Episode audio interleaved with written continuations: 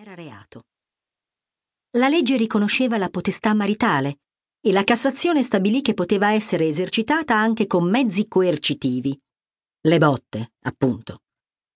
I femminicidi, come si chiamano ora, c'erano già, ma non facevano notizia. Esisteva il delitto d'onore. Chi tornava a casa, trovava la moglie con un altro e la ammazzava, a volte non finiva neanche in galera. Ne fecero anche un film, Il divorzio all'italiana, era appunto l'uxoricidio. L'adulterio femminile era reato, quello maschile no.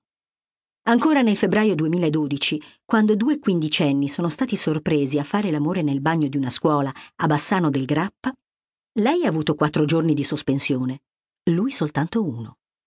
La prima donna ministro fu Tina Anselmi nel 1976. Per oltre trent'anni la democrazia italiana aveva dimenticato metà del paese. Poi alle donne vennero riservati i ministeri, sanità e pubblica istruzione, che corrispondevano ai lavori considerati di loro pertinenza, infermiera e maestra, l'ospedale e la scuola. Abbiamo dovuto attendere il 1998 per avere una donna ministro dell'interno, il 2013 per avere una donna ministro della difesa. Non abbiamo ancora avuto una donna presidente del Consiglio o presidente della Repubblica. Anche nelle aziende le signore vedono sopra di loro il celebre soffitto di vetro, L'ultimo piano, il gradino finale della scala, il potere è lì, in vista, a un passo. Ma viene loro sottratto. Ancora per poco, però. Consideriamo l'enorme cambiamento che abbiamo vissuto. La prima donna a laurearsi in medicina nell'Italia Unita, 1877, è Ernestina Paper, ebrea di Odessa, che ha iniziato gli studi a Zurigo. All'Università di Pisa e dopo a Firenze non osano rifiutarle l'iscrizione. Lei aprirà uno studio per curare i bambini dove passeranno anche i piccoli Carlo e Nello Rosselli, poi fatti assassinare da Mussolini. Nel 1896 una donna si laurea per la prima volta in medicina e pedagogia, Maria Montessori. Il suo metodo in Italia è considerato spesso sinonimo di permissivismo, ma in America ha formato i padri della rivoluzione digitale, Larry Page e Sergey Brin di Google, Jeff Bezos di Amazon, Jimmy Wales di Wikipedia. Nel 1936 si laurea a Torino una ragazza ebrea, Rita Levi Montalcini. Ancora nel 1978 solo l'11% dei medici erano donne. Oggi tra i giovani sono la maggioranza.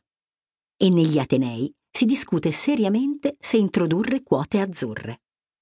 La cosa non dovrebbe stupire. Per gli antichi greci il dio della cura, della fertilità, della ricerca dell'immortalità era una donna, Demetra, mentre sulla scienza medica vegliava Atena, per i romani Minerva.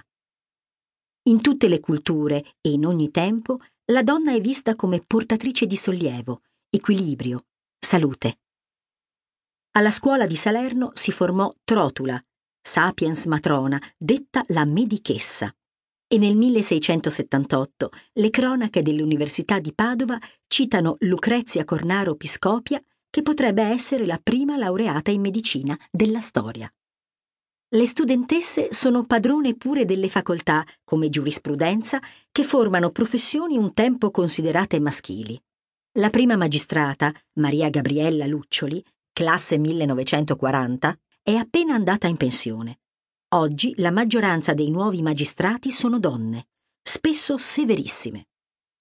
Ha scritto Francesco Caringella che agli innocenti conviene essere giudicati da una donna, perché una donna ci penserà non una, ma mille volte prima di condannare un innocente. Ma ai colpevoli conviene essere giudicati da un uomo, perché una donna è molto più rigorosa e meno disponibile a riconoscere attenuanti. Appena cent'anni fa le donne erano considerate figlie di un dio minore. Non sposavano l'uomo che amavano, il loro matrimonio era deciso dalla famiglia.